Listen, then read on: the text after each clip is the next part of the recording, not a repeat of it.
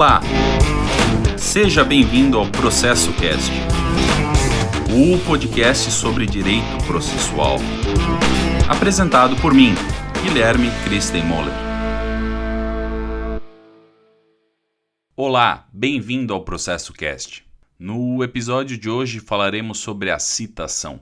Bem, Diferentemente do que acontece com alguns dos outros termos do processo, em que o seu conceito é deixado ao encargo da doutrina processual, no caso da citação, o legislador processual apresenta-o no corpo do Código de Processo Civil.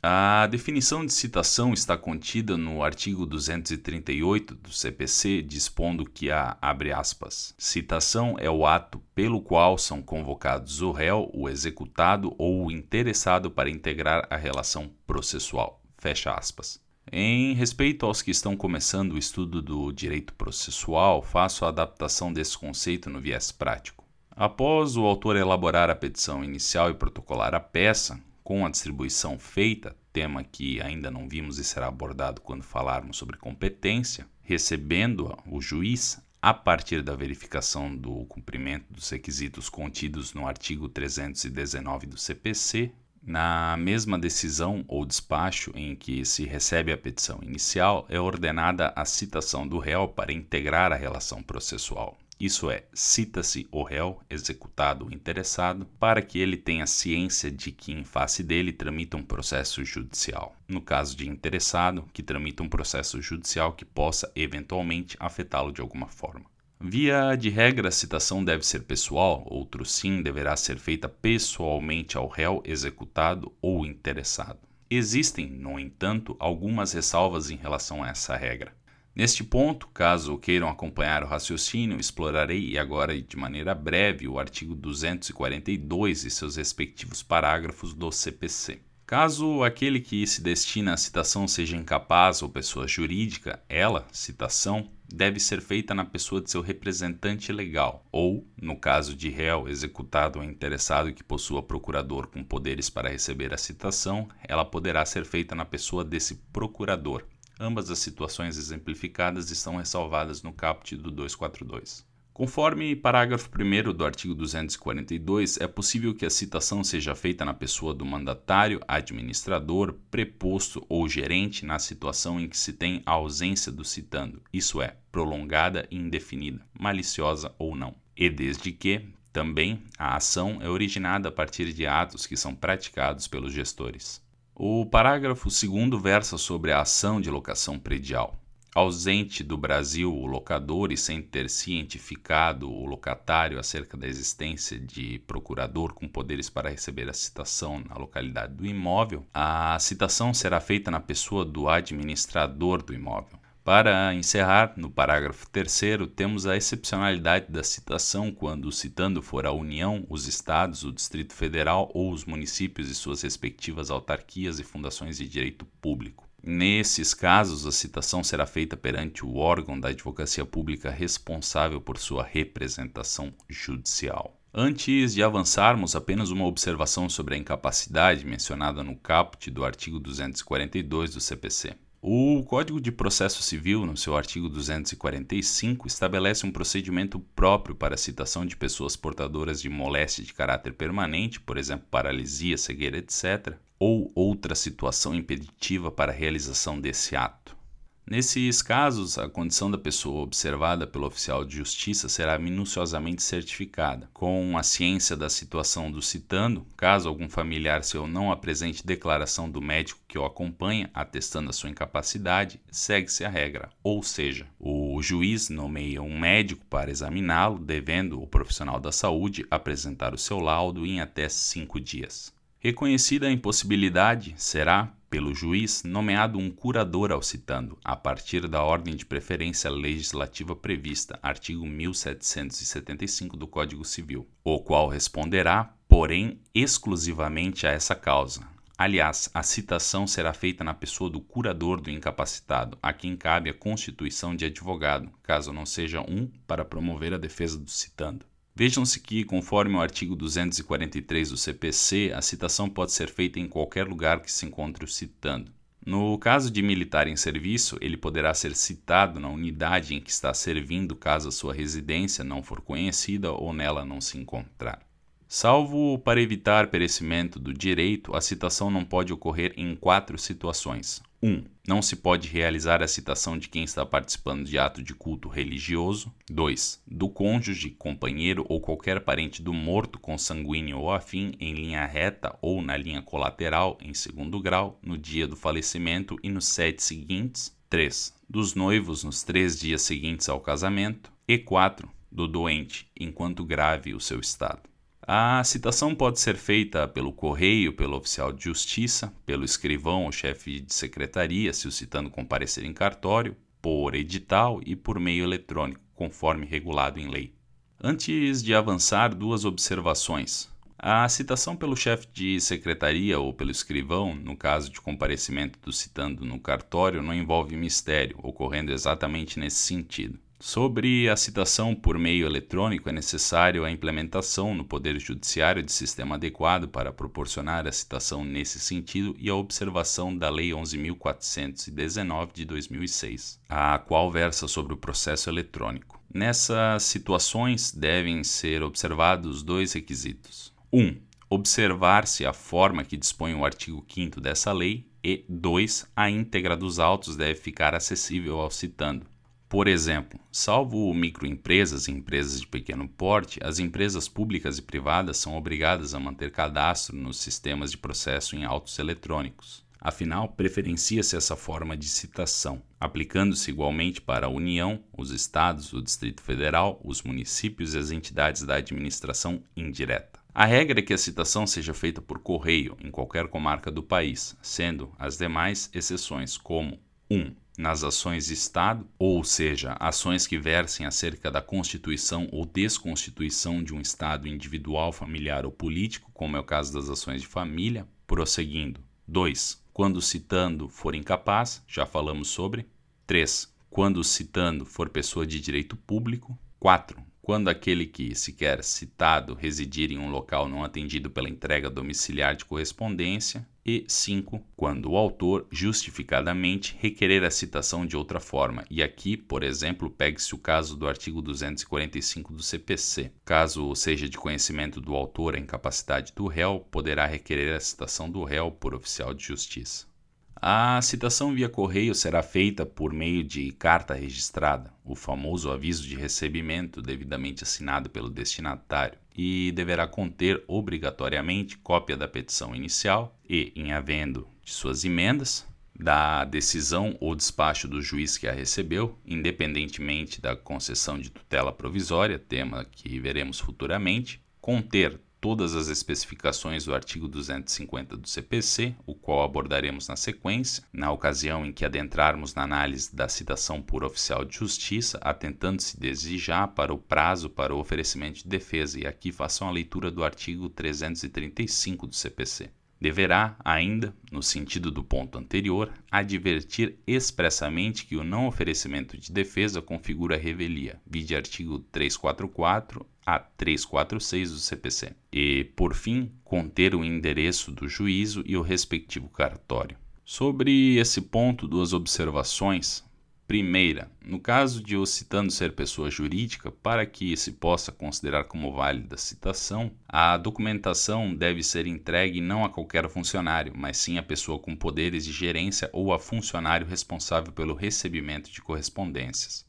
Segunda, no caso de condomínios edilícios ou em loteamentos com controle de acesso, a entrega do mandado ao funcionário da portaria que seja responsável pelo recebimento de correspondência será considerada válida. Entre mentes, pode, porém, e mediante atestar a situação por escrito, o funcionário recusar o recebimento no caso de ausência do destinatário da correspondência. Outra forma que se dá a citação é por meio de oficial ou oficiala de justiça. Trata-se, porém, de exceção. Sua ocorrência é para situações expressamente previstas ou quando a citação pelo correio for infrutífera. Sobre o artigo 250 do CPC que postergamos a análise, fala-se do que se deve constar no mandado de citação, mandado e não mandato a ser cumprido.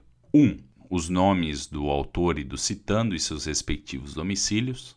2. A finalidade da citação, com todas as especificações constantes na petição inicial, bem como a menção do prazo para contestar, sob pena de revelia ou para embargar a execução. 3. A aplicação de sanção para o caso de descumprimento de uma ordem, se houver. 4. Caso haja essa etapa procedimental, a intimação do citando para comparecer à audiência de conciliação ou sessão de mediação prevista no artigo 334 do CPC, acompanhado de seu advogado ou defensor público, indicando o dia, a hora e o local da realização do ato. 5. A cópia da petição inicial e do despacho que a recebeu, ou decisão no caso de deferimento de tutela provisória. 6. A assinatura do chefe de cartório, escrivão ou chefe de secretaria, como preferirem, e a declaração de que o subscreve por ordem do juiz. No momento da citação, deve o oficial de justiça ler o mandado e entregar a contrafé, cópia do mandado e demais documentos anexados, certificando, por fé, o oficial de justiça possui fé pública, o recebimento da contrafé pelo citando ou da sua recusa e obter o ciente assinatura do citando no mandado. Caso ele se recuse a assinar, deve o oficial de justiça certificar a recusa. Ainda no caso de citação por oficial de justiça, existe a chamada citação por hora certa, a qual é ficta ou presumida. E explico.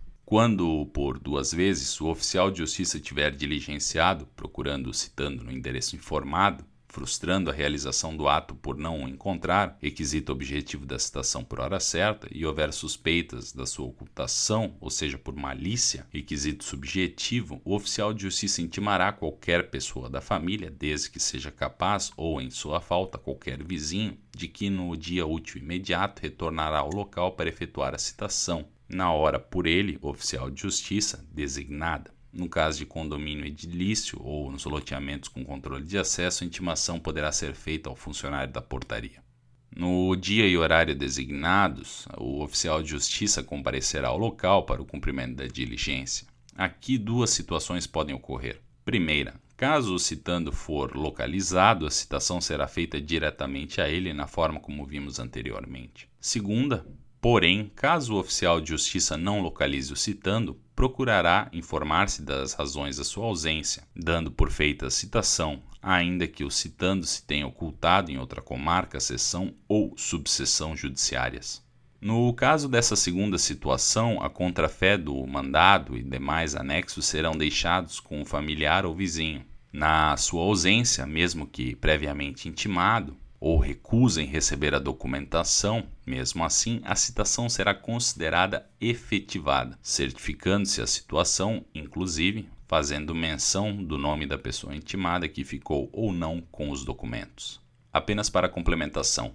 No prazo de 10 dias a contar da data da juntada do mandado de citação realizado por hora certa no processo, o chefe de cartório irá enviar ao citando, agora citado, carta, telegrama ou correspondência eletrônica para dar-lhe ciência de tudo, especialmente para que o réu efetivamente tenha ciência acerca da existência do processo e não incorra em revelia, não se devendo confundir que esses 10 dias em nada modificam a fruição do prazo para oferecimento de defesa, conforme artigo 335 do CPC. Caso, mesmo assim, o réu seja revel, designa-se curador especial. A citação também pode ser feita por edital, igualmente ficta ou presumida. No entanto, apenas nas hipóteses 1. Um, quando desconhecido ou incerto citando. 2. Quando ignorado, incerto ou inacessível o lugar em que se encontra citando. E 3. Nos demais casos expressos, por exemplo, a recuperação judicial e a falência. Para os professores Nelson Neri Júnior e Rosa Maria Andrade Neri, em seu Código de Processo Civil comentado, abre aspas, o réu é desconhecido ou incerto quando as características que o descrevem não são suficientes para individualizá-lo. Evidentemente, de forma a viabilizar a citação por edital, é preciso que um mínimo de características seja indicado, de forma que a citação tenha alguma chance de lograr efeito. Aqui um parêntese meu. Um exemplo que eu vejo claro essa configuração é em algumas ações possessórias.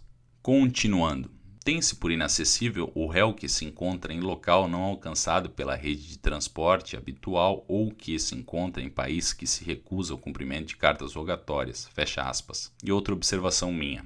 Este último relato é o previsto no parágrafo 1 do artigo 256 do CPC, e sobre essa segunda hipótese, comumente se vê quando se tenta localizar o réu, por inúmeras vezes em diversos endereços, inclusive solicitando pelo juízo a consulta nos cadastros de órgãos públicos, e todas as tentativas restam frustradas. Parágrafo 3 do artigo 256 do CPC. Pode-se falar ainda no seu preenchimento caso o local em que o citando reside é, em certa medida, inóspito ou que o seu acesso seja impossível. Aqui, por exemplo, uma catástrofe natural, uma enchente, deixando a sua cidade inacessível, ocasião em que, considerando que a região esteja com energia, conforme parágrafo 2 do artigo 256 do CPC, a citação será divulgada pela rádio da localidade. São requisitos da citação por edital: 1. Um, a afirmação do autor ou a certidão do oficial informando a presença das circunstâncias autorizadoras, ou seja, do desconhecimento do citando, ou de seu paradeiro ou da inacessibilidade do local onde se acha, ressalvando-se a previsão do inciso 3 do artigo 256 do CPC, situações em que a citação por edital é a recomendação legal. 2. A publicação do edital na internet, no sítio do respectivo tribunal e na plataforma de editais do CNJ, que deve ser certificada nos autos. Aqui, conforme parágrafo único do 257 do CPC,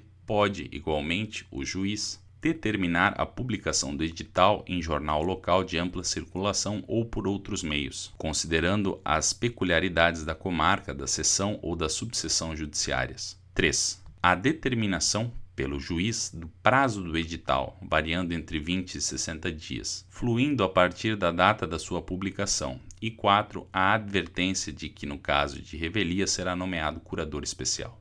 Sobre a citação por edital, três observações finais extremamente importantes. Primeira, a citação por edital é subsidiária à citação pessoal. Isso significa que tão somente será possível promover a citação por essa forma, contanto que esgotadas as tentativas pelas demais. Segunda, a parte que requerer a citação por essa modalidade, alegando dolosamente a ocorrência das circunstâncias autorizadoras do artigo 256 do CPC, incorre em multa de cinco vezes o salário mínimo, a qual reverterá em benefício do citando. Terceira, Há situações em que, pela natureza da demanda, pode envolver interesses múltiplos de terceiros, os quais nem sempre serão conhecidos ou determináveis. Nessas situações, além da citação pessoal dos conhecidos, é necessário que se espécie edital para a convocação desses eventuais interessados, como na ação de uso capião de imóvel, na ação de recuperação ou substituição de título ao portador e em qualquer ação em que seja necessária por determinação legal, a provocação para participação no processo de interessados incertos ou desconhecidos. As observações e os apontamentos feitos neste episódio sobre a citação são fundamentais para que a mesma possa ser considerada válida, a qual, conforme artigo 240 do CPC, mesmo ordenada por juízo incompetente, induz litispendência, torna litigiosa a coisa, efeitos processuais da citação, interrompe a prescrição operada pelo despacho que ordena a citação e retroagindo a data da propositura da ação e constitui em mora o devedor, os dois últimos efeitos materiais, ressalvando-se o disposto nos artigos 397 e 398 do Código Civil. Sobre o efeito retroativo acerca da interrupção da prescrição, ele se aplica igualmente à decadência e demais prazos extintivos previstos em lei, bem como, sob pena de não se interromper a prescrição, deve o autor adotar as providências necessárias para a viabilização da citação no prazo de 10 dias. A validade da citação é indispensável para a validade do processo. Aliás, a carência de citação ou alguma desconformidade que impossibilite de a conceber como válida se trata de vício insanável, especialmente pela violação do contraditório, afrontando, além dos artigos 7, 9 e 10 do CPC, os incisos 54 e 55 do artigo 5 da Constituição Federal. Tem-se, nessas situações, como nulo o processo. Por fim, cabe a advertência de que o comparecimento espontâneo do réu ou do executado supre a falta ou a nulidade da citação, fluindo a partir dessa data o prazo de contestação ou de embargos à execução. Este é o processo cast. O episódio dessa semana foi um pouco mais longo do que eu gostaria, todavia prefiro assim do que deixar de observar algum fragmento do tema ou dificultar a sua compreensão pela sua divisão em mais de um episódio. A obra de arte escolhida para a capa do episódio desta semana é a The Strange Thing Little que os I Saw in the River, do pintor americano John LaForge. Aguardo vocês no próximo episódio. Até mais. Tchau!